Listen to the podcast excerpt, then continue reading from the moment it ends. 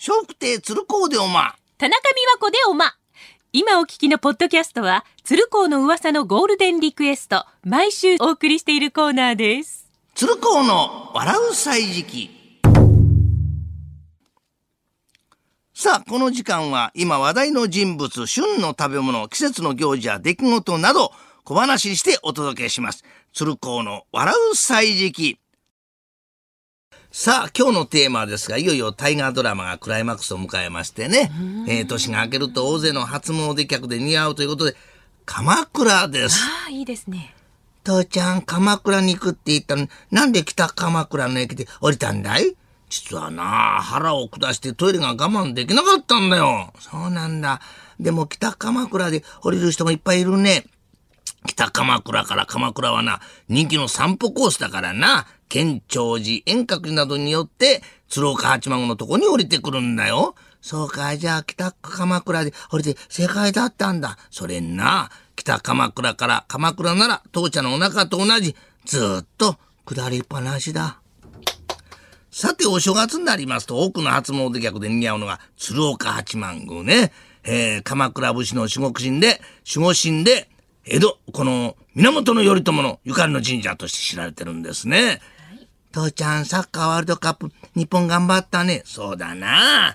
父ちゃんはグループリーグで3つ負けるかと思ったよ。おそんな話してたら、鶴岡八幡宮に着いたぞ。うわあ、大きな鳥。それに、建物もみんな立派だね。おしゃ、お正月きっと人がいっぱい来るね。そうか。金坊も父ちゃんの日本代表の予想と同じ、参拝が気になったか。高徳院の本尊が鎌倉大仏、建立された当時の姿を今も残しておりましてね、えー鎌倉時代を代表する仏教彫刻として国宝に指定されております。父ちゃん、鎌倉の大仏大きいね。そうだろう？それに歴史もあるんだぞ。1243年に海岸供養が行われたとされてるんだ。海岸供養ってなんだい？目を開く、つまり魂を入れる儀式だな。へえ、じゃあ海岸してから大仏様どこ見てんのかな？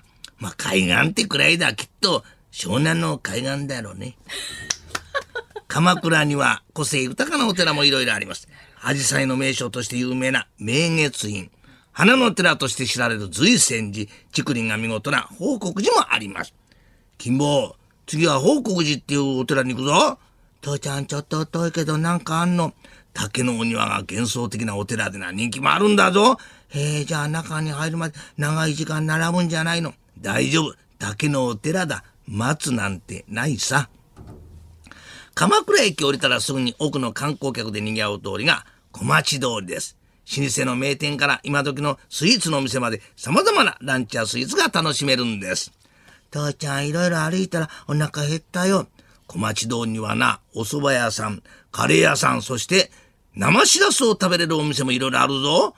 おいらお蕎麦がいいな。そうか。鎌倉のお蕎麦屋さんは、鰹節の効いたつゆが最高なんだ。へえ、鰹節が効いてるんだ。そりゃあそうだ。なんたって鎌倉は武士の国だからな。鶴光の笑う歳時記、来週もお楽しみに。